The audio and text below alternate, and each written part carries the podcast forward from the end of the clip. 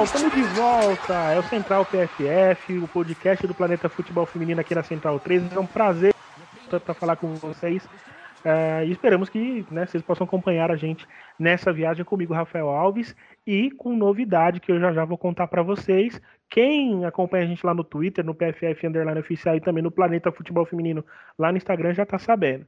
Mas antes, vamos aos destaques dessa primeira edição.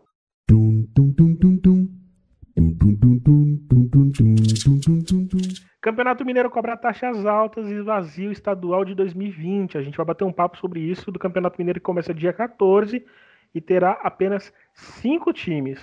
Vamos passar um pouquinho pelos estaduais, tá? Para os, os, campeonatos estaduais que já estão acontecendo, o Paraense, o Brasiliense, e a gente vai falar os resultados, e também o Campeonato Paulista Feminino, onde a gente vai debater um pouquinho sobre as goleadas. Também vamos falar do projeto envolvendo o projeto Apoia uma Menina no Esporte, envolvendo o pessoal do Copa é Copa e também com a historiadora e pesquisadora Aira Bonfim, que vai contar para a gente mais sobre esse projeto. Além disso, o livro uh, que a Lu Castro está uh, preparando aí junto com o Darcio Rica, Futebol Feminista. Achei bem bacana a ideia, a gente vai falar também. A Lu vai contar sobre essa ideia, lembrando que está em financiamento coletivo, então a gente vai mostrar para vocês como vocês podem participar. Além disso, classificação da A2, a gente vai passar um pouco pela A2 também, pelo Campeonato Brasileiro é, que está na, nas quartas de final, enfim, tudo isso e um pouquinho mais é, aqui na Central PFF.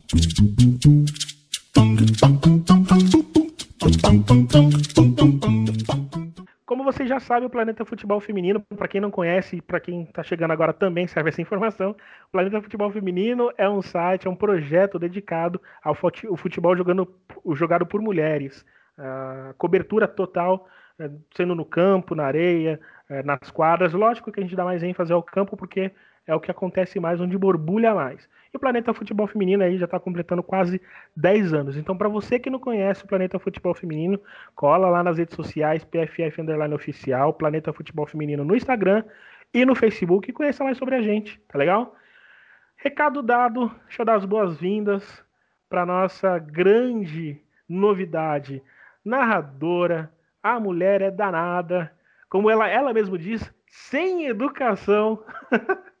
Boa noite, Elaine. Seja bem-vindo. É um prazer ter você com a gente. Boa noite, Rafa. Boa noite a todo mundo do Planeta Futebol Feminino que está acompanhando, quem está chegando agora.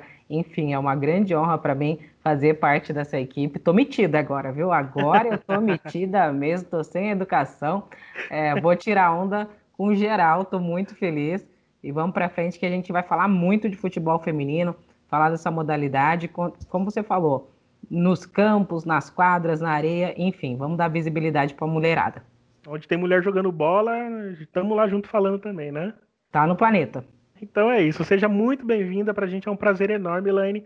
A galera vai se perguntar, mas cadê a Lu? Cadê a Ju? A Lu, ela tem outros projetos, mas ela volta. O quadro dela que ela tinha aqui, né? O, o Lembrança de uma Croneteira vai voltar, fiquem tranquilos. E a Ju também está com projetos pessoais, tá? Por enquanto, ela né, não está atuando aí na área de comentários, é, comentando sobre futebol feminino. Aos poucos ela está voltando e ela fez uma participação lá com a Lu e com a Silvana no Ludoped, que foi sensacional, então assistam também. Acho bem legal toda segunda às nove da noite, mas em breve, quem sabe a gente pode contar com a Ju de novo, certo? Mas ela está cuidando dos projetos dela e tenho certeza que vai ser, é, sim, é, ela será muito aguardada caso queira voltar. E fica o convite, hein, dona Ju? então é isso. Vamos para o primeiro debate, o primeiro, o primeiro papo. É, a gente teve aí o, o, arbitral né, do Campeonato Mineiro. E quem vai contar para a gente um pouco sobre isso é o Christian. O Christian ele é redator do, do, do Futebol Feminino de Primeira, que é um grande projeto também, que tem nas redes sociais, é parceiro do Planeta Futebol Feminino, e redator do Planeta Futebol Feminino.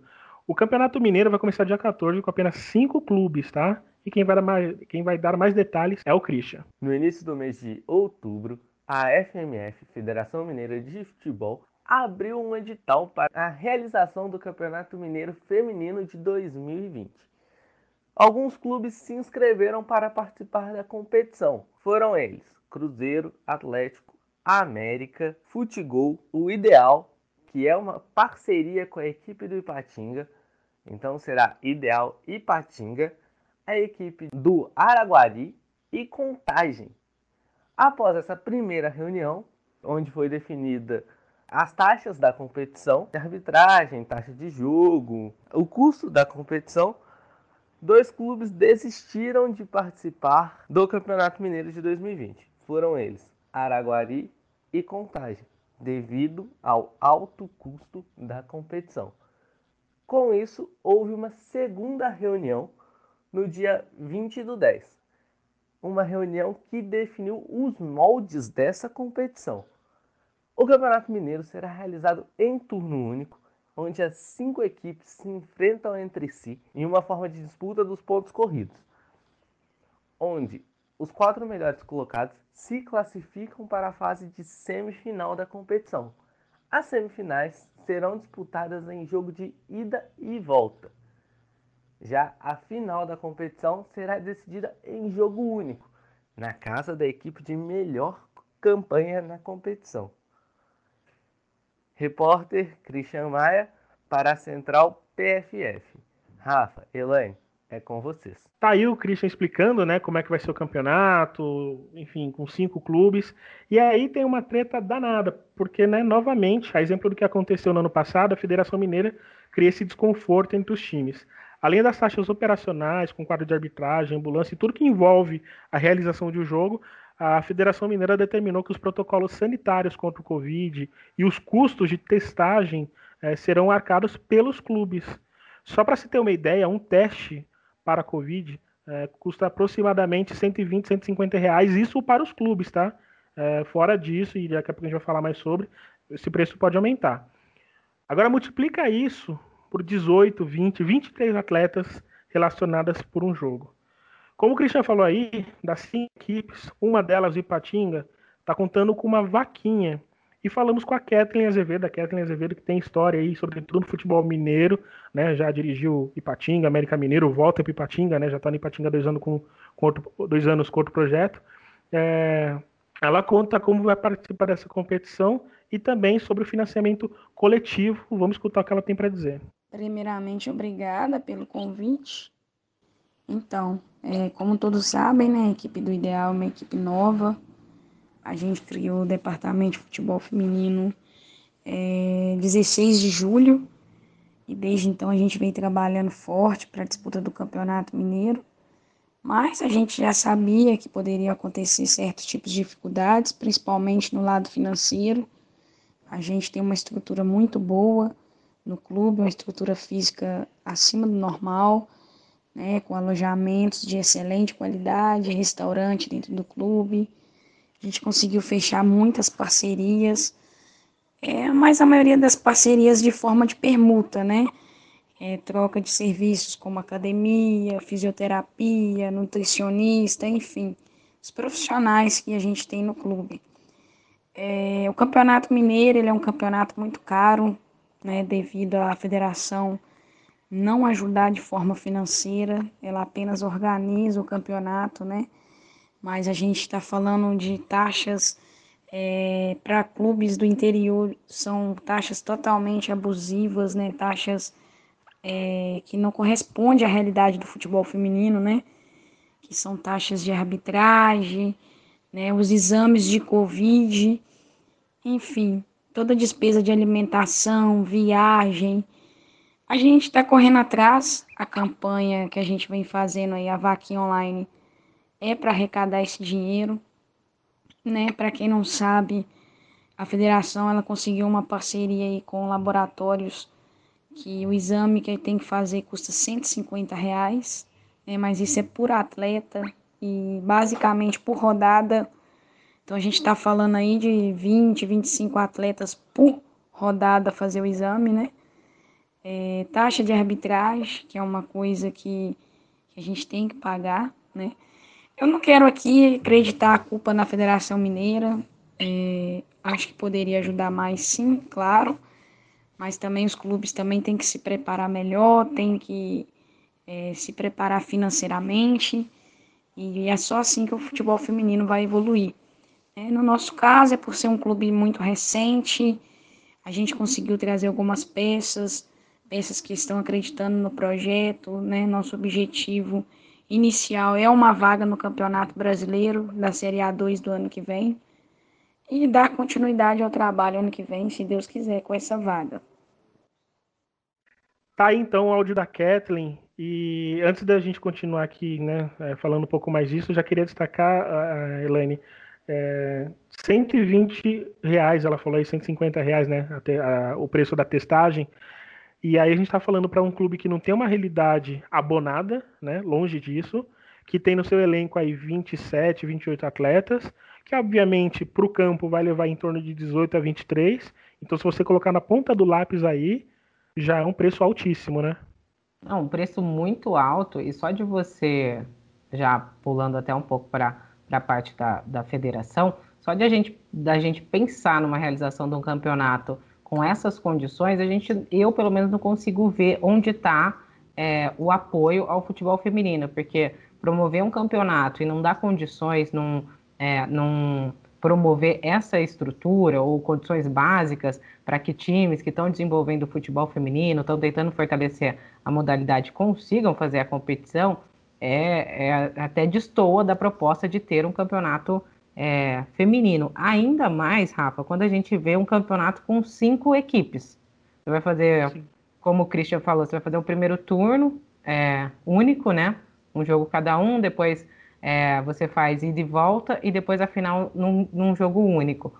É para falar que tem, né? Praticamente, Sim. esse campeonato, porque a gente não consegue ver um projeto mesmo sólido, um planejamento para que a modalidade se desenvolva e talvez é, comece com poucos times, mas depois entrem mais, não, porque o interesse existia de mais times participarem. Só, infelizmente, eles não tinham as condições e também não, não receberam aí um apoio, um, uma estrutura. Eu acho que, que faltou um, um acordo melhor até para esse campeonato ficar mais forte, com mais equipes. Sim, e, e além disso, a gente está falando aí também. É, seria melhor não ter o campeonato, né? Você falou de uma. Já que era para fazer campeonato com essas condições, sendo que você não daria. Se tratando de um ano atípico, inclusive, né? E um ano que, junto com o fato de ser atípico, a gente discute também o desenvolvimento do futebol feminino, sobretudo nos estados, seria melhor não ter, né? Eu sempre fico pensando que a gente sempre luta pela promoção, mas é o que você falou, é um ano atípico, a gente já tem que tomar vários cuidados. Eu sempre vejo com muito receio a volta do esporte e tal, porque a gente ainda não não controlou, estamos ainda em meio a uma pandemia. Mas a gente sempre quer ver o esporte, sempre quer ver a modalidade é, sendo fortalecida. Mas talvez, se não acontecesse esse ano, será que não teria um tempo para planejar melhor? Tanto Sim. os clubes contra, quanto a federação. É, e, e, o planejamento eu falo até de, de verba, porque ah, se a gente não vai gastar esse ano, então ano que vem a gente pode entrar mais forte e também pode dar um suporte melhor para os times. A gente tem que lembrar aqui também, Rafa, o, o Christian falou, todo mundo falou, que a, a federação foi questionada também pelo planeta. A gente está falando aqui porque a gente não teve o posicionamento é, oficial da federação. Sim, Mas... sim. E, e, até continuando aqui, né? A gente também falou entre as equipes, né? Que a gente bateu um papo, bateu um papo não, né? Chamou para dar um posicionamento. A gente falou com o Araguari, que foi uma, foi uma das equipes que desistiu de participar da competição, e eles enviaram a seguinte nota: Temos consciência dos custos das competições oficiais da federação e do retorno da visibilidade. Participamos do primeiro arbitral com a esperança de ter isenção das taxas, mas a federação também não está com recursos próprios para investimentos. Entendemos e tivemos a alternativa em parceria com o Clube Pro Inter, né, que é o clube que está é, fazendo é, parceria também. É, participamos do Mineiro Amador, por sinal, com várias equipes competitivas, e estamos certos de que o país em breve terá investimento no futebol feminino que cresce e se organiza com grandes gestores. Essa foi a nota enviada pela Rose Canarinho, que é uma das gestoras da equipe do Araguari. É, como a Helene já né, pincelou, a gente tentou o contato com a Federação Mineira através da assessoria, não houve resposta, pelo menos até o final, é, até o, a gravação né, dessa edição. E é claro, a gente vai deixar o canal aberto se eventualmente eles é, mandarem alguma resposta, a gente vai exibir aqui ou também nos nossos canais. E só para lembrar e até para destacar também o excelente trabalho que a, a Nath Andrade faz, né? A Nath ela já tinha cantado essa bola do site Deus Me, é, Deus, Deus Me Dibre, é um belo nome, diga-se de passagem. Ela tinha cantado a bola lá na primeira. No primeiro arbitral que teve, né? Quando ainda tínhamos sete equipes. E ela contou a situação também sobre isso. Ela já tinha cantado, levantado essa bola. Foi a primeira pessoa que eu vi levantando essa bola sobre o Campeonato Mineiro e que despertou esse interesse na gente em falar sobre isso também.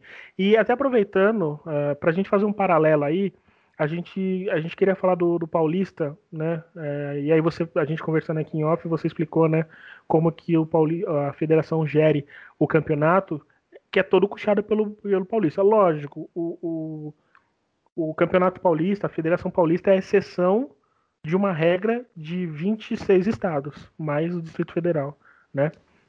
É, no caso, os 25 restantes, mais o Distrito Federal. É a, é a exceção da regra. Mas, obviamente, é um exemplo a ser seguido. E aí você estava contando para gente, né, o, o Elaine, que os custos são todos da federação, inclusive a questão, o protocolo de segurança, né? Isso. É, no Paulista, as jogadoras têm os exames, elas são testadas antes de todas as partidas, inclusive só podem ser relacionadas se testarem negativo e também o pessoal que trabalha na transmissão, né? Eu participo uhum. de algumas transmissões do, do Paulistão Feminino.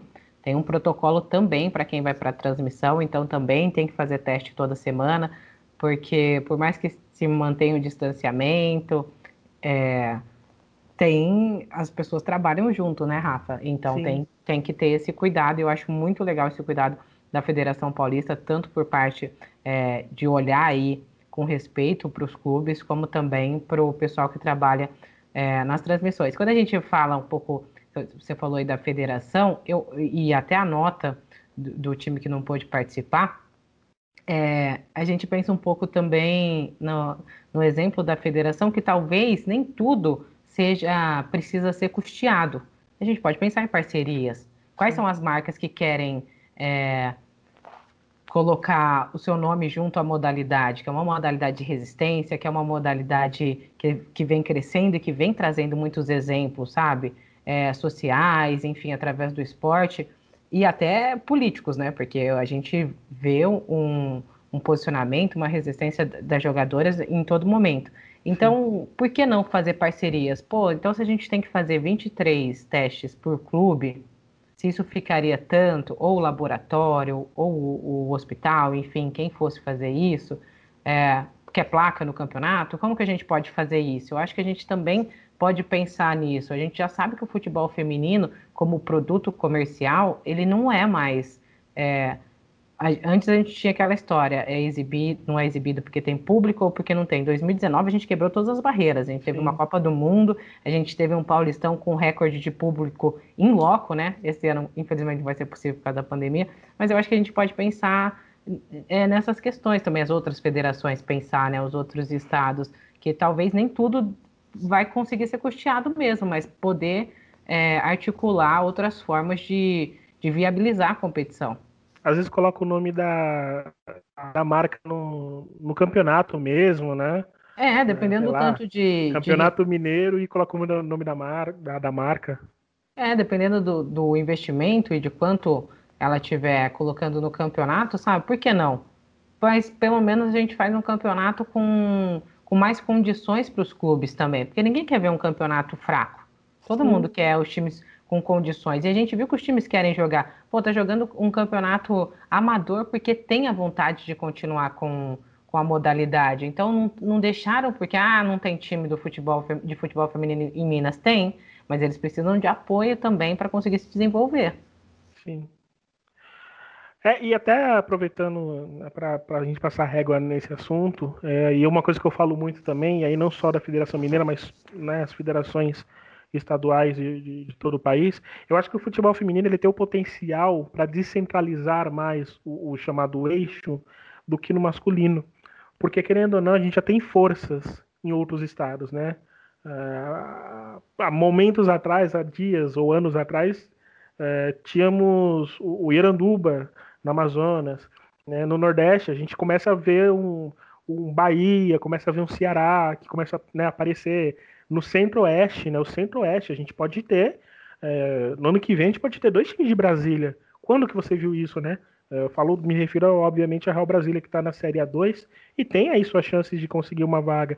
Então, eu acho que, diferente do masculino, o futebol feminino ele tem um campo amplo para a gente desenvolver o futebol além do eixo, além do eixo São Paulo, no caso, né? É, para fortalecer o futebol nacional. Então, se houver esse interesse, né, se houver esse trabalho sobretudo de base, esse trabalho de, de visibilidade e de fomento, a gente pode ter aí um, um, campeonato brasileiro, não só com times paulistas, mas com times fortes de vários estados e, e, de várias regiões do Brasil, né? Que isso, que isso sim seria um campeonato brasileiro. Lógico, isso a médio e longo prazo, né? Porque a gente está tá falando de uma defasagem de, de no mínimo uns 30 anos aí no futebol brasileiro, né? Sim, e, e igual você falou aí da questão do brasileiro, pô, a gente é, o São Francisco, a gente já teve Sim. como nome, nome, forte, o Iranduba, você citou, hoje no Campeonato Brasileiro a gente tem dos oito, oito classificados para a próxima fase, a gente tem Inter, a gente tem Grêmio, o Kinderman, né, que vem com a parceria que hoje é um dos principais times do país, sem dúvida. É um dos principais e já tem uma tradição, sabe? Já, já levou a gente, então, é o que você falou, só que a gente tem que tomar cuidado, Rafa, para não deixar crescer pelo menos, não, não falo nem tão eixo, né? Porque talvez no futebol feminino a gente está no eixo mais São Paulo, Rio Grande do Sul, né? Se a gente for uhum. colocar aí, o, pelo menos no brasileiro, vai, considerando Sim. o nacional, mas São Paulo tá, tá, tá se fortalecendo cada dia mais. Então seria muito interessante que os outros, que o país, né, que a modalidade fosse desenvolvida em todo o país para a gente conseguir ver umas disputas maravilhosas. Eu acredito que o brasileiro feminino daqui a uns anos a gente vai ver diferente do masculino, todas as regiões ali disputando na elite mesmo. E é que eu espero. Falando em outras regiões, e aí passando a régua nesse assunto, já indo para o segundo assunto, né? na verdade não é um segundo assunto, é apenas uma passagem.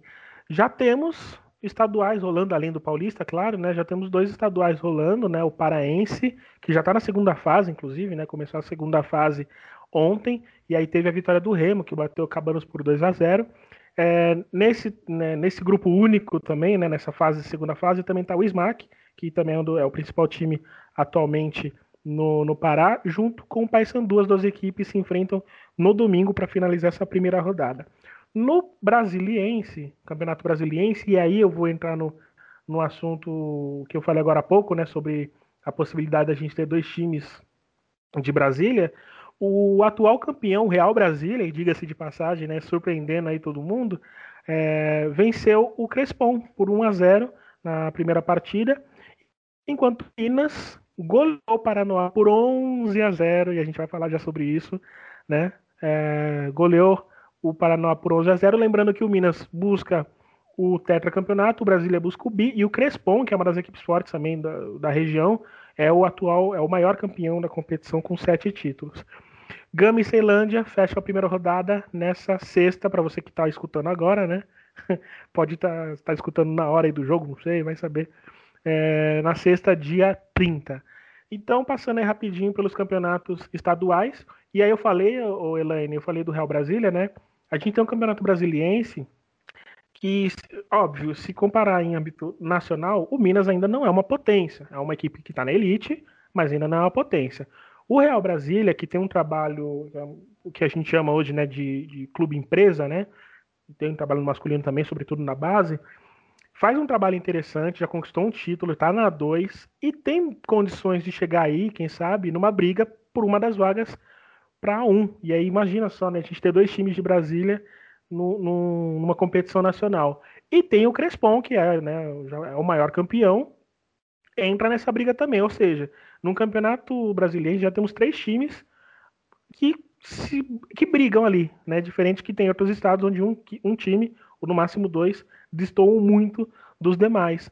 E aí isso pode ajudar a fortalecer bastante, sobretudo nisso que eu falei agora, né? Um time como o Brasília, por exemplo, fazer parte da, da A1, né? A gente não teve isso, e falando tanto no masculino quanto no feminino. A gente não teve isso no, no, em um campeonato nacional, né? Times da mesma região do Centro-Oeste, sim. Agora, dois times de Brasília, eu honestamente não lembro. Você lembra? Não, a gente não teve. E, e até quando você fala da, das equipes de lá, é, a gente está vendo um outro trato, né, para a modalidade sim. do futebol feminino lá, desde a gestão das equipes. Por exemplo, eu fiz algumas transmissões também do brasileiro, então é, acompanhei um pouco do Minas. É, já está pensando o futebol feminino com, com outro olhar, com mais respeito, é, mulheres na, na, direção também, eu acho que isso faz diferença pela questão da identidade, é, de, saber ali o que, o que, que acontece mesmo, né? Enfim, e as meninas tratam ali diretamente com, com a pessoa que ela vai, que sabe a realidade de cada uma. Mas, enfim, eu acho que a gestão com cuidado faz muita diferença. E eu acho que seria muito legal se o futebol feminino começasse a dar esses exemplos de, de quebra de eixo, né? Porque no masculino Sim. realmente não tenho lembrança disso acontecer. E não com, enfim, com todo respeito, mas pelo desenvolvimento do futebol, não acho que também vá, vá acontecer nos próximos anos tão cedo. É por isso que eu falei lá atrás, né? Que acho que o futebol feminino tem mais essa, esse potencial de descentralizar um pouco a nossa geografia. Então aí, passando aí pelos campeonatos estaduais, lembrando que catarinense começa em breve, o campeonato cearense idem, o campeonato mineiro também, e na medida do possível a gente vai acompanhando tudo. Campeonato Paulista, o Campeonato Paulista já começou, já está na terceira rodada, já tem time classificado, é, São Paulo classificado, Ferroviária classificado, Corinthians classificado, mais alguém que eu esqueci? Elaine, Taubaté, né, classificado também? A gente, é, o Palmeiras não, porque empatou com o, Bragantino, com o Red Bull Bragantino. Então, do primeiro grupo, a gente tem. É, eu já achei, São Paulo e Ferroviária. São Paulo e Ferroviária já classificado. O Corinthians também já está classificado, três vitórias. O Santos é, tem uma derrota porque jogou direto com o Corinthians. Sim. E briga com o Taubaté pela outra vaga, né? Sim, porque o Taubaté também, é. também fez, fez dois, os dois primeiros jogos de vitória. Isso, e São José também tá ali na briga, né? Mas enfim, começou o Campeonato Paulista, o Campeonato Paulista que promete talvez ser o campeonato com maior visibilidade, porque todos os jogos serão transmitidos, tem parceria com o Facebook, tem um, um documentário maravilhoso que a gente vai falar isso nos próximos programas, sobre esse documentário que foi produzido é, pela Federação Paulista, assim, já teve o primeiro episódio, amanhã sai o segundo, e mas o que a gente queria comentar aqui né, sobre as goleadas que aconteceram, que não é diferente de outros anos, né, mas nesse ano especial gera uma cobrança muito grande sobre a Federação Paulista e isso acaba distorcendo um pouco o debate sobre o que a gente entende por futebol de alto rendimento. Na verdade, assim, acho que o debate está estabelecido. O que eu acho que foge um pouco são as comparações. Então vamos lá, vamos para alguns dados sobre isso. Em 18 jogos da competição até aqui dessa temporada, tivemos quatro, quatro jogos com placares acima de dois dígitos. Em, em, em desses quatro, dois, o Tabon estava envolvido, né? O 29 a 0 contra o São Paulo e o 14 a 0 contra a Ferroviária, que inclusive teve uma atitude linda da Ferroviária no final do jogo, né? Quando o Tabon se juntou lá para conversar, a Ferroviária também fez um círculo em torno de, de todas, dando apoio para as meninas que realmente passam por situações difíceis. Tivemos a, a, outra goleada do São Paulo diante do Realidade, né? Realidade Jovem, que é uma equipe muito jovem também, e aí acho que vai um contexto diferente em relação ao Tabuão, né? E também tivemos ontem a vitória do Corinthians é, contra o Nacional. E aí a gente começa, a, a, gente viu um debate que iria passar por vários, por várias partes. Inclusive você citou isso também quando a gente estava conversando em off, né? Teve gente que deu a responsabilidade para a Federação Paulista, que vale discutir também. Teve gente é, que, que, inclusive, até comparou com aquele 56 a 0 do Flamengo da Ferdi, e aí já achei, achei um certo exagero. É, teve gente que criticou o São Paulo, que poderia ter tirado o pé. Ou a Ferroviária, enfim. Teve gente que criticou o Tabuão. Afinal, de quem é o culpa nesse caso? E aqui a gente está falando né, das goleadas que eu citei, a gente está falando de contextos completamente diferentes. Eu não sei o contexto do Nacional, mas do Realidade Jovem, eu entendo, porque é uma equipe muito jovem mesmo, né? É uma equipe amadora, jovem, com projeto praticamente sendo refeito, e o Realidade Jovem que já tem anos aí na estrada do futebol feminino, já revelou gente, é... tem revelado gente aí para o futebol brasileiro, diferente do Tabuão. Até sobre Oi. isso, do Realidade, porque eu, eu acho que bastante gente sabe, eu morei em Rio Preto, então eu sempre acompanhei muito o projeto do Realidade, né? Na época tinha parceria é, com o time do Rio Preto. É, nessa parceria até foi campeão, brasileiro, foi campeão brasileiro, foi campeão paulista. Enfim, e, eu, e daí, em acompanhando esses campeonatos, quando você fala de revelação, eu fiz junto com a Camila Garcia, que também é narradora, para se preparar já para a próxima fase do Brasileirão, é, um levantamento e todos os times, os oito times que passaram para a segunda fase do Brasileiro, têm jogadoras que passaram pelo Realidade Jovem. Então, para a gente reforçar aí essa questão do, do, quanto esse projeto já revelou. E eu gosto de falar, porque ela só tem seis, seis títulos de melhor do mundo, porque eu fui para o jornalismo, mas ela também passou por lá. A, rainha, né? A Marta, é claro, é verdade. É. é. verdade. E por que eu faço questão de fazer essa, fazer essa diferença? Porque assim, eu acho que as goleadas do Tabuão, ainda que todas as goleadas aconteceram no Paulista, acho que a goleada do Tabuão é significativa e diz muito mais sobre a, a, a defasagem que a gente tem no futebol feminino como um todo, no Brasil inteiro, do que necessariamente uma culpa de uma organização, coisa do tipo.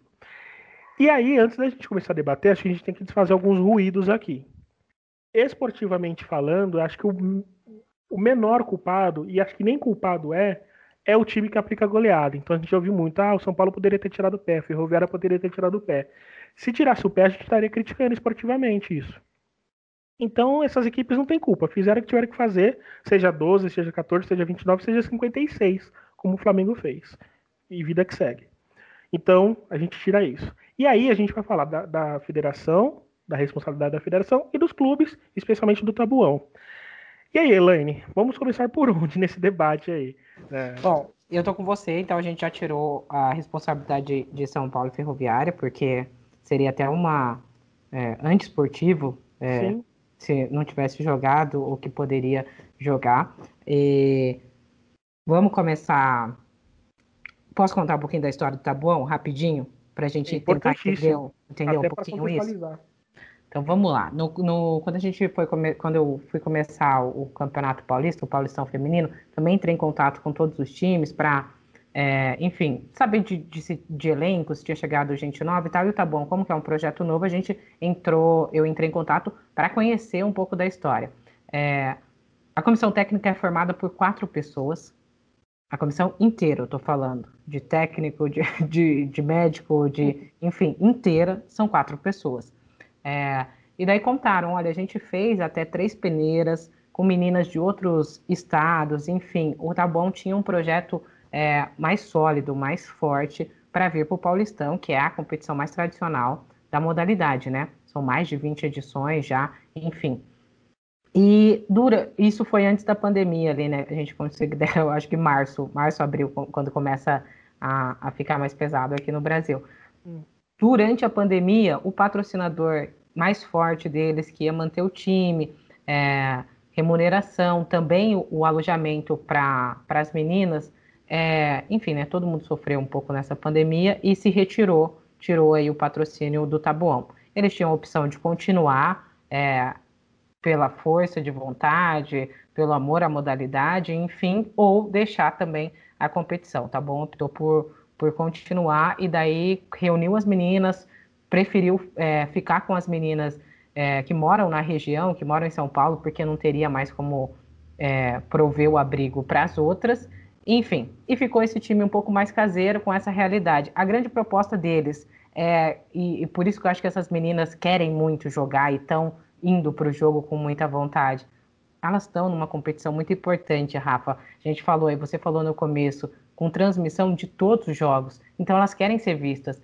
É, por mais que o, que o time leve goleada, quando você pega na bola, você pode mostrar o seu talento, o seu trabalho. Então eu acho que é muito disso que elas querem. Essa é a realidade do Tabuão. Então, eu sabia que num, no começo tinha um projeto, foi levou aí um, um cartão, uma falta bem dura aí, perdeu o patrocinador e resolveu seguir. Se a gente for falar de responsabilidade, eu acho que o Tabuão é, e a gente entra aí, até a gente já falou da, da de times aí da, do, do, Campeonato Mineiro que desistiram, mas enfim, eu entendo muito essas meninas, essa vontade de jogar mas eu entendo que o Tabuão precisava ter uma conversa com a federação. E aí eu, eu, eu falo até da, da, da, responsabilidade de ambos, entendeu? Eu acho que a federação fez, o conselho técnico conversou, deixou tudo acertado, estava tudo bem com as equipes. Eu acho que ali merecia uma ponderação do Tabuão com, com a federação. Olha, talvez a gente não tenha as, as mesmas condições que antes, quando a gente topou está no campeonato, o que pode se fazer. E muita gente também joga para outro lado. E por que não a federação não teve essa conversa? Porque, de fato, depois do, da primeira goleada, 29 a 0, a federação teve o cuidado de ir lá e conversar com, com o Tabuão e, e também eu, é, ficar par do que estava acontecendo. Ficar e, e, e, pelo acho até nas entrevistas que a Ana Lorena falou, parece que vai dar um apoio, um suporte no que for possível, né? Sim. Então eu acho que a gente tem que ponderar muito. Eu acho que o Tabuão deveria ter, ter manifestado essa, essa diferença de condições de quando realmente ele entrou no campeonato para o depois, quando for acontecer o campeonato, né? Quando começou a acontecer o campeonato, mas também acho que a federação, é, eu não sei se como que a gente fala, fazer uma ronda assim, né? Antes de começar o campeonato, passar por todo mundo, ver as condições, se tá todo mundo bem, se não tá. E também a gente é, não sabe como que foi esse contato. Mas eu acho que aí os dois têm um pouquinho. Eu não, não gosto nem de falar de culpa, né, Rafa? Mas eu é, acho sim. que os dois aí é, faltou talvez um pouquinho de comunicação. Sim, eu vou, vou na mesma linha que você. E aí eu vou falar que, no caso do Tabon, diante desse contexto todo, assim, você foi perfeita, porque a gente, a gente precisava questionar né, a pessoa que não falou, levou as meninas para campo, porque querendo ou não, as meninas são vítimas de uma negligência. Entendeu? Não é o técnico que apareceu, quem apareceram foram as meninas, e elas foram vítimas dessa negligência. E aí a gente tem que apontar. Só que no caso da federação também, aí no caso da federação eu vou fazer um paralelo aqui, nem tanto ao céu, nem tanto ao mar. o que a federação tem feito nos últimos anos é elogiável, né? É, hoje a gente tem um campeonato que o que você precisar, você vai ter. Se você quiser ver uma atleta em si, você tem uma transmissão que vai ficar online lá, vai ficar parada lá, você pode assistir quando quiser. Entendeu? Então você tem bons times, você tem visibilidade e tudo mais. No entanto, né? É, eu acho que antes da competição deveria haver esse esse pente fino, né? E aí depois houve uma nota, né? Eh, uma nota que a federação emitiu, e eu achei uma nota legal esclarecedora, falando que isso também vai passar pela Federação Paulista, né? Que é uma responsabilidade da Federação Paulista, e eu acho interessante isso. O que me incomodou na, nos debates foi, foram, foi o pessoal falando da federação é, com certo desdém. Ah, não é a grande federação? Olha aí a federação que todo mundo ama. E eu acho que é um exagero, né? Porque é como se você pegasse tudo aquilo que foi feito, embrulhasse e jogasse fora, né? E ainda mais no futebol feminino, que a gente sempre cobra profissionalismo, enfim, né? Eu acho que foi, eu acho que esse discurso ele partiu para um lado bastante exagerado, né? E como você disse, né? A gente nem gosta de usar muito essa palavra tipo culpa, é, uma responsabilidade compartilhada ali, mas é óbvio que provavelmente para o ano que vem é um cuidado que a federação vai ter. Havia até um, um, um, desejo de criar uma segunda divisão antes da pandemia, até, né? Primeiro de tudo, a gente já teria 16 rodadas, né? Seriam é, todos também... contra todos em 16 rodadas, já seria, é, seria interessante. E, a gente tinha mais time e, também, né? Tinha mais time, exatamente. Eram 16 times né, na primeira fase é, todos iriam se, se, se, enfrentar, tal como é o Campeonato Brasileiro, por exemplo. E, e, enfim, não aconteceu. Então, assim, é uma ideia que a federação já tem para fortalecer. Mas é fundamental que ela faça essa triagem até para que se crie logo, o quanto antes, uma segunda divisão. Porque o, o, o Campeonato Paulista Feminino, diferente de qualquer outro campeonato no Brasil, ele, entre aspas, pode se dar esse luxo de fazer uma segunda divisão forte né? Sim, até pelo, pelo nível do, dos times. A gente, ó, se a gente pegar as, as competições que times brasileiros participaram o ano passado, é, que todos né, de estados diferentes poderiam participar. Então a gente tem o brasileiro e a gente tem a Libertadores. O, o Flamengo disputa o Mundial Militar fora, mas enfim, ali é voltado porque era uma parceria com a Marinha. Mas a gente tem o Corinthians, campeão da Libertadores, e a Ferroviária, campeã do brasileiro. Então, nas duas competições aí, foco, a gente tem times paulistas. é, figurando nas primeiras posições. O que eu acho é que a federação entrou naquele mal acostumado, né? Ela deixou a gente mal acostumado. e daí o pessoal fala, ah, grande federação. E daí quando acontece uma, um errinho em um ano bem atípico, que acho que ninguém imaginou que a gente poderia passar por uma pandemia, enfim, mas num ano super atípico de, de várias dificuldades que acontece uma coisa dessa, e quando ela solta a nota, Rafa, você falou, é, eu achei que foi de uma grandeza de não se omitir de pegar para ela. Sim. Então, até ali a federação deu exemplo. Então, deixou mal acostumado mesmo. a gente cobra, a gente é. Enfim.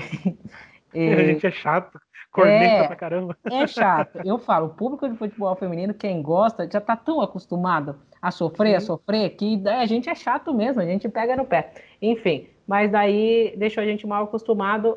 Acho que não cabe comparações com outras, outros campeonatos e outras federações, porque foi uma falha muito pontual, que quando aconteceu, teve uma mobilização e, e já começa a se pensar em, em, em, soluções, enfim, já teve o contato imediato com o time para ver uhum. o que uhum. podia fazer. E a gente também não pode, até quando a gente falou da Federação Mineira, você tem que é, prover ali, né, proporcionar condições básicas para as equipes, mas não tem como a federação é, um time e não dar o suporte para os outros, até porque daí os times parariam de investir, né? Porque falar, ah, então Sim. a federação vai.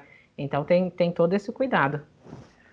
É, então é isso. A gente, obviamente, a gente não está aqui para criar conclusões, né? A gente está aqui para levantar o debate. E é isso. Eu acho que é, nem tanto ao céu, nem tanto ao mar, né? A gente tem que cobrar, assim como a gente disse agora há pouco, né? Somos chatos mesmo, somos exigentes, porque a gente passou tanto tempo na, vendo negligências, que agora que a gente está vendo pessoas que se importam, a gente cobra que essas pessoas que se importam façam melhor. E com o futebol paulista não é diferente. É, é... Ô, Rafa, hum.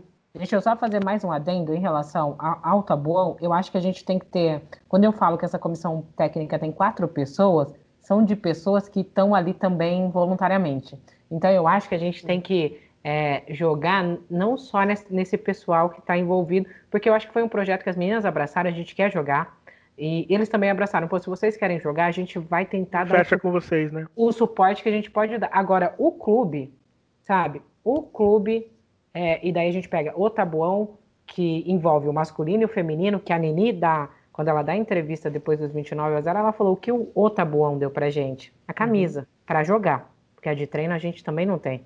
E, e daí é isso. Então, eu acho que é, os quatro que estão envolvidos naquele projeto estão.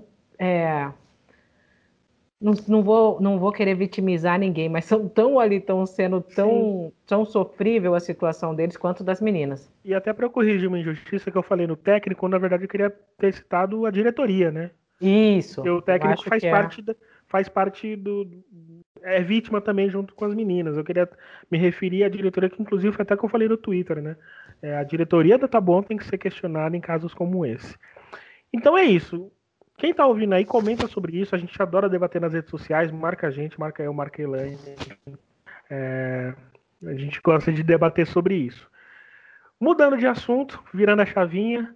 É, tá rolando, rolou, né, nesse mês de novembro. É, novembro, já estou antecipando. Mês de outubro, o, o, junto com o grupo Copa é Copa e também a historiadora e pesquisadora sobre futebol feminino, Ara Bonfim, um projeto chamado Apoie uma Menina no Esporte onde foi promovida uma vaquinha é, para, para que doações em dinheiro pudessem ser feitas. Além das doações em dinheiro, você poderia também é, doar chuteiro, equipamento, é, enfim, é uma, uma iniciativa bem bacana. E a Era Bonfim, que já apareceu aqui no nosso programa em outra ocasião, é, para falar de um, de um projeto relacionado ao futebol paulista, voltou aqui para contar para gente é, sobre esse projeto. Olá, Planeta Futebol Feminino. Aqui é a Aira, historiadora e pesquisadora do esporte. Venho aqui ocupar esse espaço para falar de uma vaquinha, uma campanha aí muito bacana que eu e um grupo de meninas que tem um perfil chamado Copa é Copa lançamos no início do mês de outubro.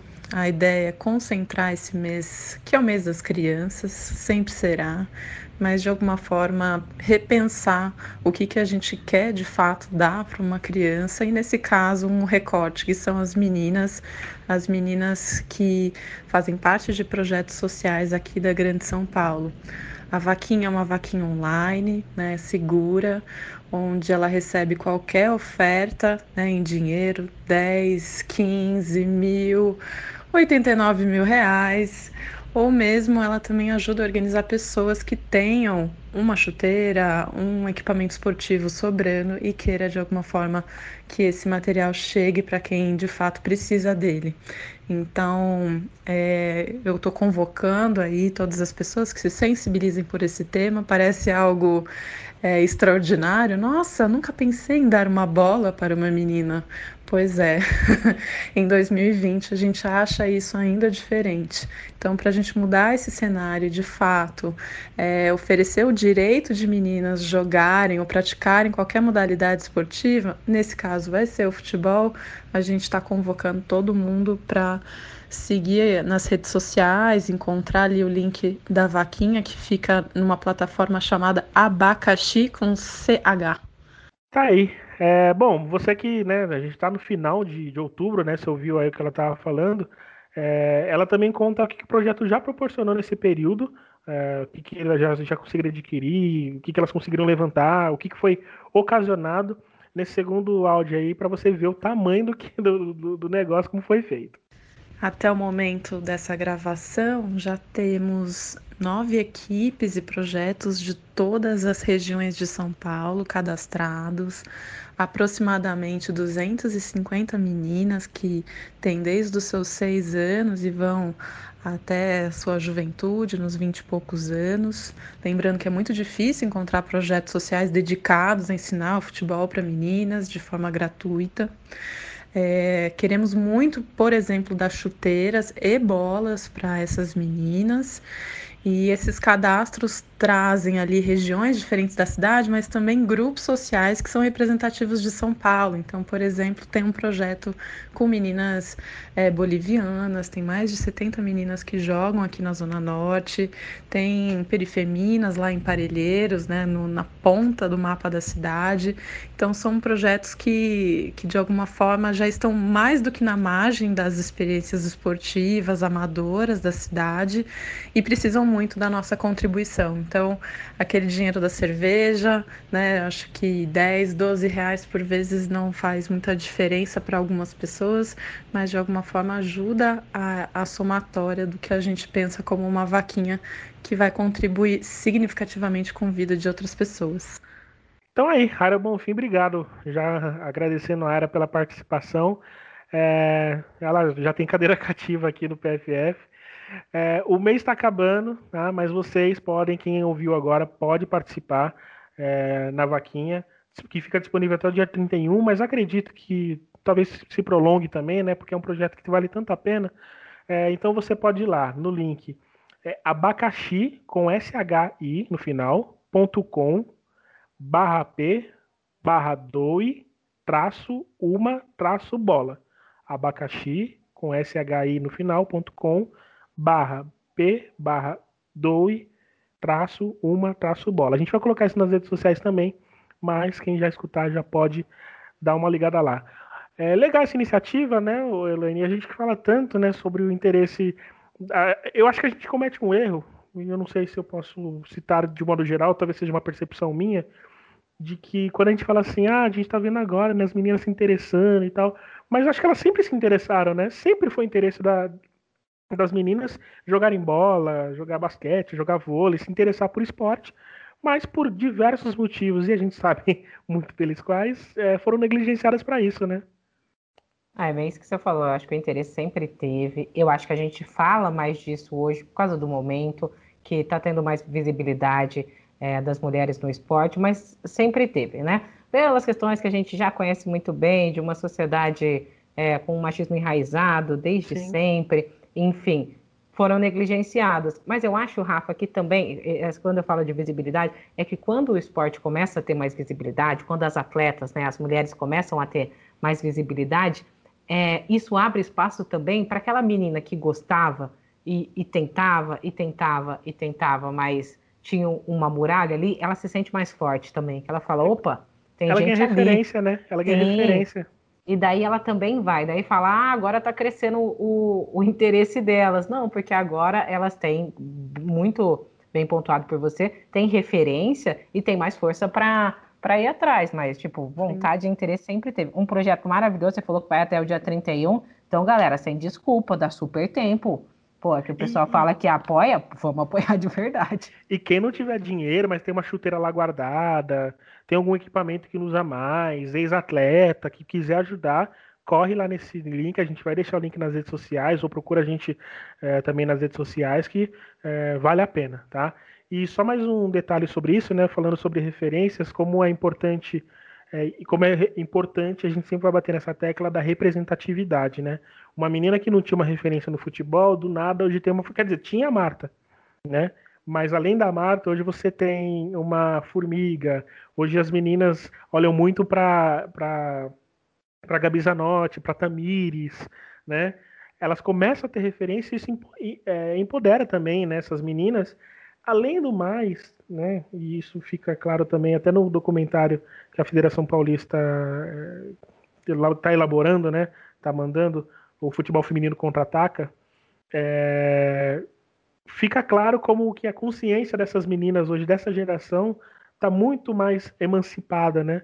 Elas acreditam muito mais que podem ter esse espaço. E projetos como esse, acho que só, é, só solidificam o momento que, que a gente vive, né? De ver meninas animadas com essa possibilidade, muitas delas hoje com chances que outras mulheres não tiveram no passado, aproveitando e usufruindo disso, né?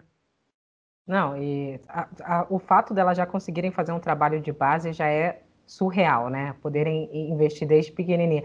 E eu acho que o que você fala, quando consciência, elas estão crescendo tão sem, sem esse preconceito, tão sem essas, essas barreiras, quando elas olham e têm referência, que ali o primeiro episódio até do Absolutas, o Futebol Feminino Contra-Ataca, chama a base vem forte, né?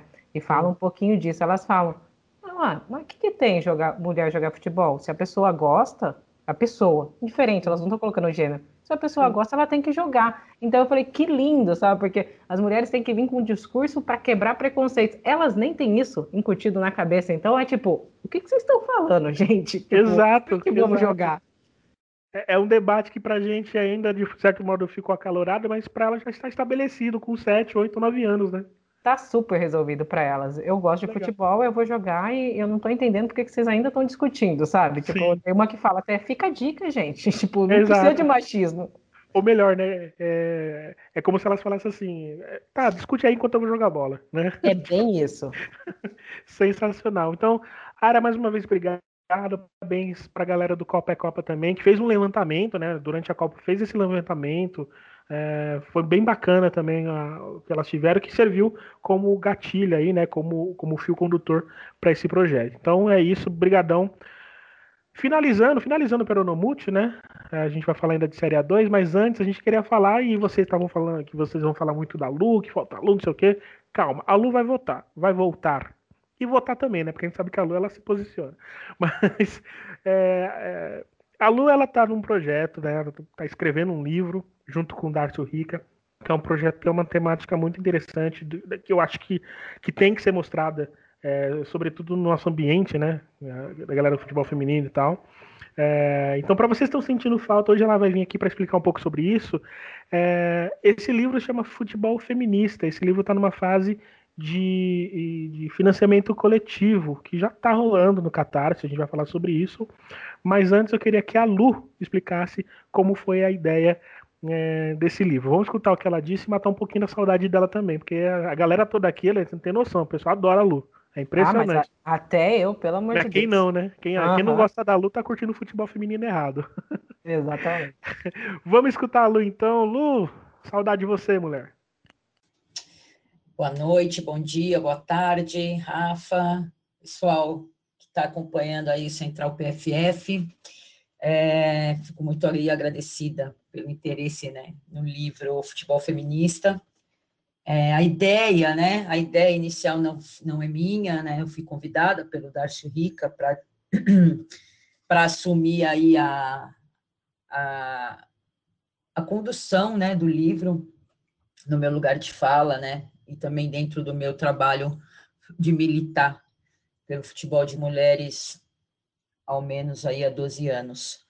É, a gente tem a ideia, é, a ideia principal é fazer o futebol é, feminino conversar com, com a luta feminista. É importante, é imprescindível, porque é um campo de luta política, ainda que muitas atletas não reconheçam, não compreendam, né, esse campo de, de, de jogo, né, que é o jogo político.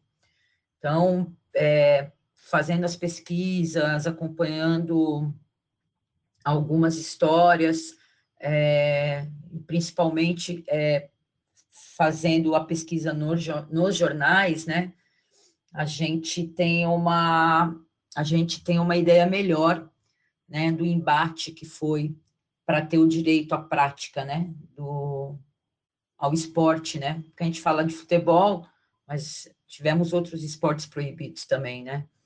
Então, é, é, a ideia é a gente fazer isso conversar, né?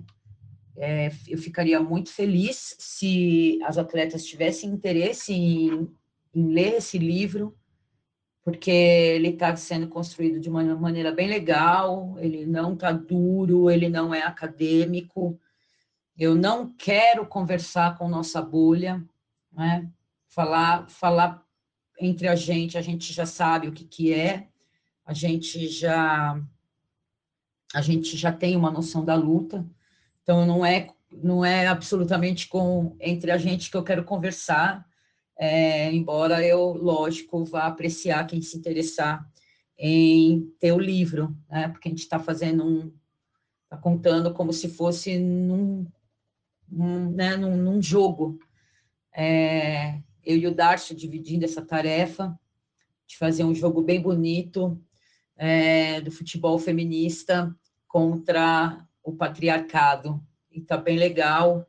O que eu espero dele é nesse ano de, que, é que completa 80 anos da, da proibição, é que a gente é, tenha consciência né, das mulheres que lutaram para que muita coisa fosse conquistada é, que se não estigmatize tanto o termo feminismo, como normalmente as pessoas aí gostam de né, lançar estigma, achar que tudo é guerra, e na verdade é uma guerra porque a gente tem que sobreviver, é, e, e, e, fazer as pessoas compreenderem a importância dessas lutas, né? Mesmo dentro do futebol de mulheres, a gente teve mulheres lutando para que a prática fosse possível. E, e isso é muito importante. Então, é, é jogar, é, é, trazer essa consciência. Então, que seja entre as pessoas que estão dentro da nossa, dessa nossa bolha, né? Como também para quem está fora. Então, eu já submeti é, alguns capítulos do livro para um amigo que não é do nosso rolê, não está, é, não acompanha futebol de mulheres, mal acompanha futebol, é, ele só é um leitor ávido desde que a gente se conhece, isso faz bastante tempo, e ele gostou também e, e, foi muito útil, né? Trouxe bastante informação. Então é isso que eu quero, né? Essa é a ideia de trazer informações da importância da luta feminista, como isso tem que andar junto com o futebol feminino e dialogar com pessoas fora da, da nossa bolha. Essa é a ideia do livro Futebol Feminista, Ensaios, A Mulher em Campo é um Ato Político. Que legal, que legal, Lu. É bem bacana. A Lu explicando aí, né, o que o, o livro, ele, o futebol feminista, ele vai mostrar, né, é, como que é a importância de se debater, né, essa luta feminista feminista no futebol, né? Quando as mulheres assumem que vão jogar futebol, elas já estão tendo um ato de resistência. Isso durante, durante a ditadura fica muito mais claro, né? Onde que as mulheres que eram proibidas de jogar bola enfrentavam a ditadura para jogar bola, né? Então tudo isso que foi construído também faz parte do que a gente vê hoje, né? É, a Lu é uma maravilhosa, né? Você falou, a Lu tá num projeto, a Lu ela não fica parada, né? Ela inventa é projetos e sempre. É impressionante. Projetos que a gente fica de cara, assim, sempre em prol do futebol feminino. É, e eu diria até mais, sabe? É, quando a gente nasce mulher, a gente nasce com essa bandeira. Pode ter as que negam, pode ter as que não. Mas todo dia você enfrenta o preconceito, é, você enfrenta o machismo. Enfim, você passa por tanta coisa que já é um ato de resistência você ser mulher numa Sim. sociedade machista. Agora, você jogar o esporte paixão nacional, que sempre foi colocado na ditadura, então uma, uma construção do uso do futebol para fortalecer ali o regime, né? E, enfim, colocando mais masculinidade é, é na questão, você gostar de futebol, e eu acho que a resistência, Rafa, e obviamente a Lu vai falar brilhantemente disso, não é só de quem está em campo. Da torcida ao gramado, o, o futebol feminino, a mulher no futebol, ela já já resiste, e obviamente que assim como na sociedade é um agente político ali. Então o, o feminismo é, eu, eu falo, né? Tá meio que tatuado na gente. Pode ter as que não perceberam isso ainda, mas só de você viver no dia a dia, no, no, nos pequenos atos machistas que a gente ainda, ainda convive, e você é, sentir isso, você já vai saber que você precisa de, de, de alguma forma resistir.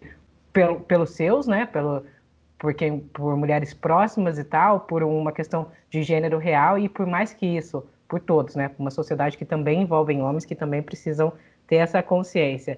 Eu só estou contando os dias aí para esse livro ficar pronto para a gente poder devorar ele. É o bom é que a gente vai ter a assinatura da Lu, né? Ah, com autógrafo. Vai ter assinatura Ó, autógrafo. Você sabe que, tipo, aqui a, a Lu também não vai poder. Não vai poder segurar, não, né? Porque pro pessoal do Sim. planeta, com certeza vai rolar algum sorteio. Olha, eu já. Primeiro programa, já tô pedindo as coisas para acontecer. Eu acho justo, eu acho justíssimo. E só usando o que você disse, né? Você falou assim, lógico, né, a gente fala em toda a sociedade, mas dentro do futebol, eu acho que o futebol ele precisa assumir um discurso, ele precisa assumir um discurso feminista, antirracista, né? Porque a construção do futebol ela foi baseada no povo. Graças ao povo, o futebol é o que é, né? Então, Sim. É, quando a gente vê um livro como esse, por exemplo, e você falou, não é só atleta, né? É a, é a menina que vai pro. que hoje vai pro, pra arquibancada, que não é um terreno. que é um terreno hostil para a mulher, mas hoje ela, ela vai, né? Ela vai mesmo assim.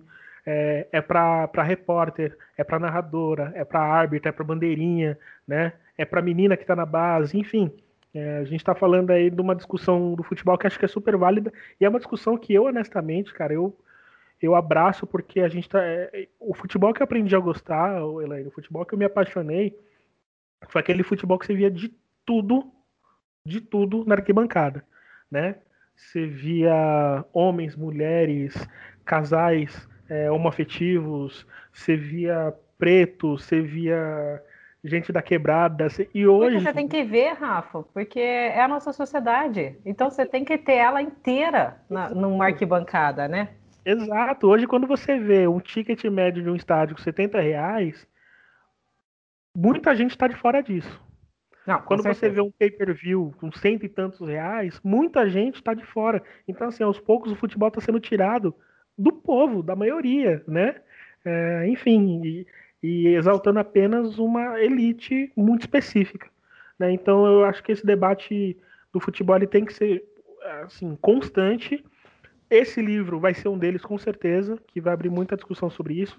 E aqui o meu abraço tanto para a Lu quanto para o Darcio Rica. Eu espero que a gente pode contar com o Darcio Rica para falar com a gente também sobre esse livro, quando lançar. É, ele já está convidado, porque a Lu já faz parte, né? A Lu já é nossa, a gente não vai abrir mão dela. Não, e ainda mais, a gente conhecendo um pouquinho da Lu, sabe que ela também vai dar a cutucada Sim. nas mulheres para assumir essa responsabilidade, né, Rafa?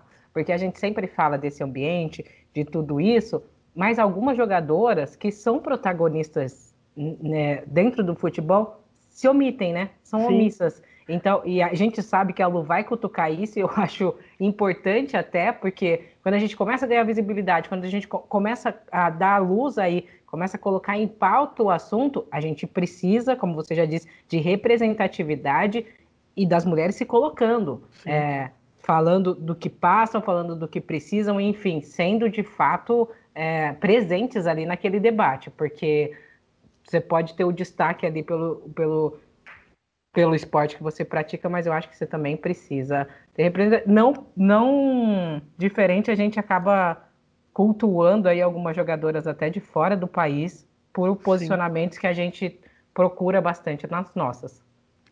Exato. E até teve o caso, né, da jogadora do Nacional que, que tem uma ONG. Eu vou até me especializar. Me mandaram, só que eu não vi ainda. Menino, eu tava é... nesse jogo. É quem que é? Qual que é, o nome é a Mariana. Mariana é do Nacional, do né? Nacional. Faz parte de uma ONG com sede na Alemanha, que luta por várias coisas, mas agora a campanha que foi lançada, inclusive ontem, ontem era pelo meio ambiente. Então chama Meu Planeta, Meus Direitos. Tá rolando aí um, um, um projeto para para recolher assinaturas no mundo inteiro. Vão levar depois essas assinaturas, tem uma meta, né, para chegar de assinaturas para a ONU, para abrir essa questão de discussão. No, a gente no Brasil está passando por uma situação de meio ambiente bem complicada. Sim. E daí ela trouxe essa discussão. Mas quando a mulher começou a falar, Rafa, eu até pedi o número dela para votar. Mas estou achando que era candidata. Mas falou com uma consciência esclarecidíssima. Falou sobre isso. Ela é educadora social, tem um projeto social. Enfim, uma mulher que com certeza a Lu ia adorar conhecer. Vamos, vamos tentar falar com ela para as próximas edições. Não sei se para a próxima que está em cima, mas vamos tentar falar com ela. Acho que vale a pena. Até pela visão que ela tem de futebol, porque a gente fala muito, né, dessa questão de consciência de classe dentro do futebol feminino. E a gente tem que, quando tem personagens como esse, a gente tem que, tem que conhecer mais, né? Acho que vale a pena isso. Então, fica aí o desafio para a gente, né? Então, Elaine, você que já está próxima da menina, vamos ver se a gente consegue bater um papo com ela. Não, pode deixar, vou virar empresária dela. Tô brincando. A gente vai, trazer ela para cá.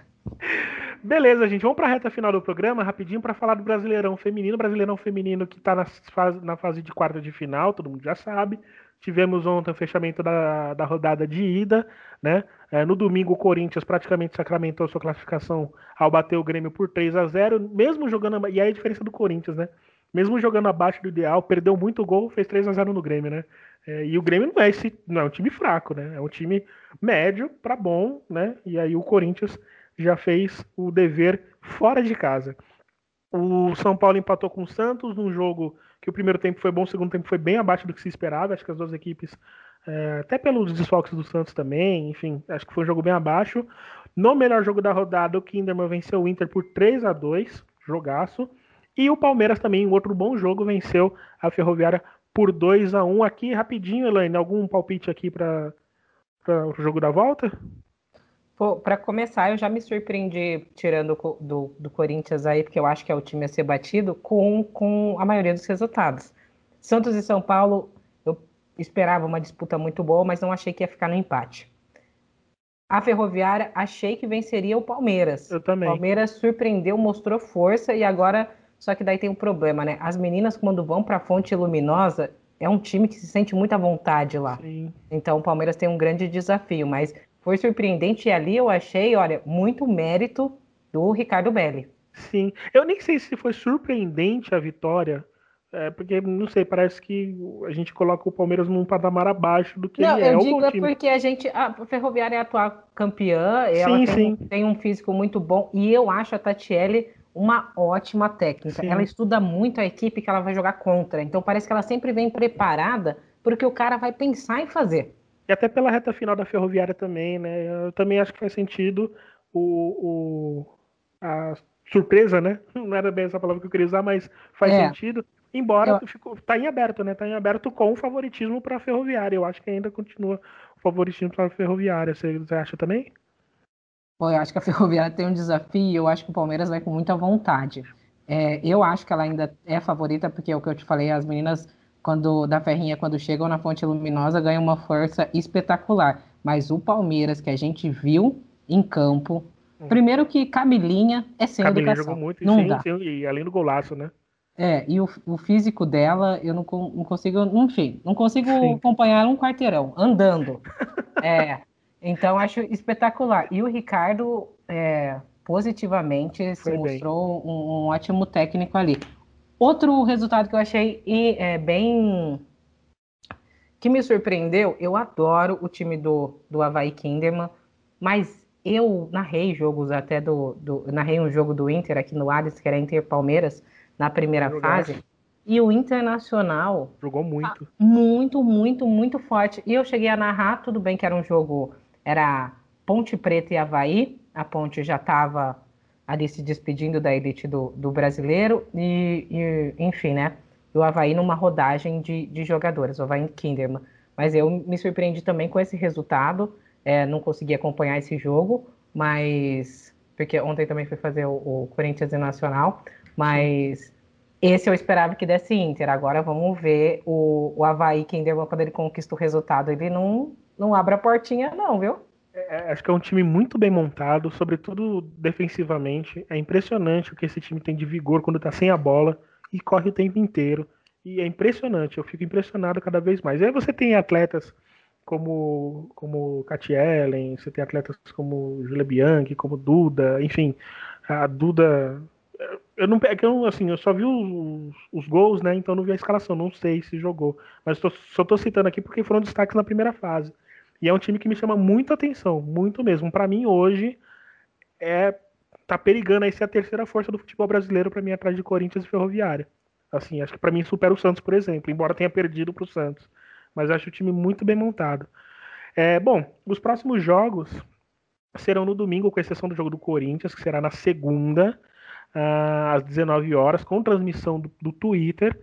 São Paulo e Santos jogam na, no domingo às 16, mesmo horário de uh, Inter e Kinderman. O jogo do São Santos e São Paulo vai ser no Barueri e vai ter transmissão da Band. Os demais jogos, né, tanto o jogo do, do Inter contra o Kinderman, que vai ser às uh, 16, e o jogo do Palmeiras com a Ferrovi da Ferroviária com o Palmeiras na Fonte Luminosa às 19h30, transmissões da CBF TV. E aí a gente vai saber quem vai para a semifinal. Então é isso. Gostou, Elaine? Foi legal? Pô, adorei. Quero voltar mais. Agora vocês vão ter que me aguentar. Viu, agora tem que. agora, agora, não tem jeito. Não tem como voltar atrás, né? Já ia começar aqui falando. Então, gente, vamos falar aqui do grupo A. Eu quero falar um pouquinho indicativo. Tô brincando. Acho. Não, adorei. Foi super legal. É, eu, eu, fico muito feliz de, de falar de futebol feminino, que é uma modalidade que não só trabalho, mas sou apaixonada. E ainda mais com com uma pessoa desse gabarito, né? Sempre, quando ele fala que está assistindo um jogo que eu estou participando, eu falo, nossa, eu tô com a direita qualificada. Dá licença aqui, hein? E, então, eu estou muito feliz, a gente vai se divertir muito, eu acho, falando de futebol feminino. Eu espero que você que está ouvindo também é, se divirta com a gente, enfim, participa, deixa lá o, o, os comentários, faz pergunta, pode cornetar, que as do Rafa a gente sempre vai ler aqui. Enfim. Vem com a gente, adorei demais e quero muito mais, Rafa. Semana que vem, então, você está de volta. Muito obrigado, foi um prazer fazer esse programa com você, Elaine. E você que está escutando a gente, não se esqueça, hashtag CentralPFF, marca o Planeta Futebol Feminino, marca o Rafael Alves, marca a Helene Trevisan, marque a Central 3, marque todo mundo lá. Semana que vem a gente vai voltar. E aí, na semana que vem, a gente vai criar um mural de comentários só para os ouvintes, tá? A gente vai chamar vocês antes da gravação para mandar mensagem, comentar o que, que a gente falou no programa passado, para a gente ler no programa é, da semana que vem. Fechado, Helene? Fechado, já vou até guardar uma verba aqui para liberar o pessoal falar bem de mim. Tô brincando. Não, super fechado. Fechado, então. Passando a régua no programa Central PFF número 7, está de volta, é um prazer voltar. A mesa teve Rafael Alves, Helene Trevisan, a produção de Letícia Lázaro e este que vos fala, edição de Leandro e a mim, e, e a produção também tem com, conta com a Central 3, obviamente, esta casa maravilhosa que fazemos parte. Semana que vem a gente volta, não se esqueça, hashtag Central PFF. Foi um prazer, eu sou Rafael Alves e fico por aqui. Até a próxima. Valeu!